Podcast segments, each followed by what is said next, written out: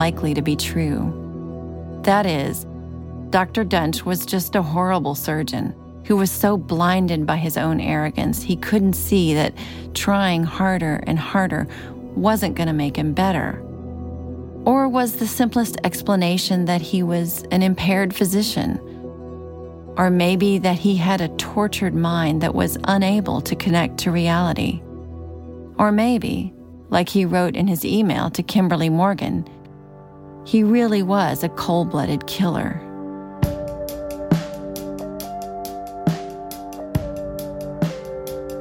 Later in her deposition, Kimberly Morgan was asked about the email. Does, does, what he's writing in this email suggest to you that perhaps he's not of the right state of mind to be operating on people's spinal columns? I don't have any experience or training to be able to answer your question.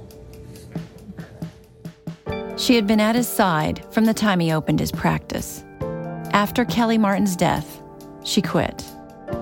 He was um, crazy, and and she just didn't want to be associated with him anymore.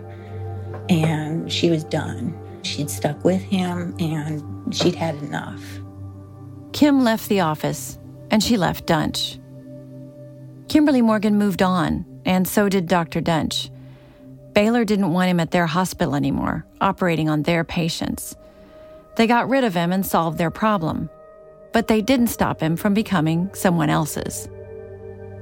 Dr. Henderson and Dr. Kirby were not about to let this go. There were a number of practitioners here in Dallas who were calling down to the Texas Medical Board saying, We've got a real problem with this neurosurgeon. He cannot operate, and the, actually, it doesn't even look like he's trying to operate correctly. It looked like he was trying to harm the patients on purpose. That's on the next episode of Dr. Death. From Wondery, this is part three of six of Dr. Death, an investigative miniseries about the system that failed to protect 33 patients in Dallas. If you'd like to help us spread the word, please give us a five star review and tell your friends to subscribe. We're available on every major listening app, including the Wondery app. For exclusive episodes of Dr. Death, including an interview with the female voice of Dr. Duntsch's misleading infomercial, join Wondery Plus in the Wondery app today.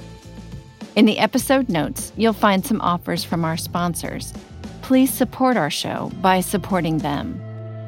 Dr. Death was written, reported, and hosted by me, Laura Beil. Sound design by Jeff Schmidt. Story consultant is Jonathan Hirsch. Associate producer is Pallavi Kuthamasu. Executive produced by George Lavender, Marshall Lewy, and Hernan Lopez for Wondery.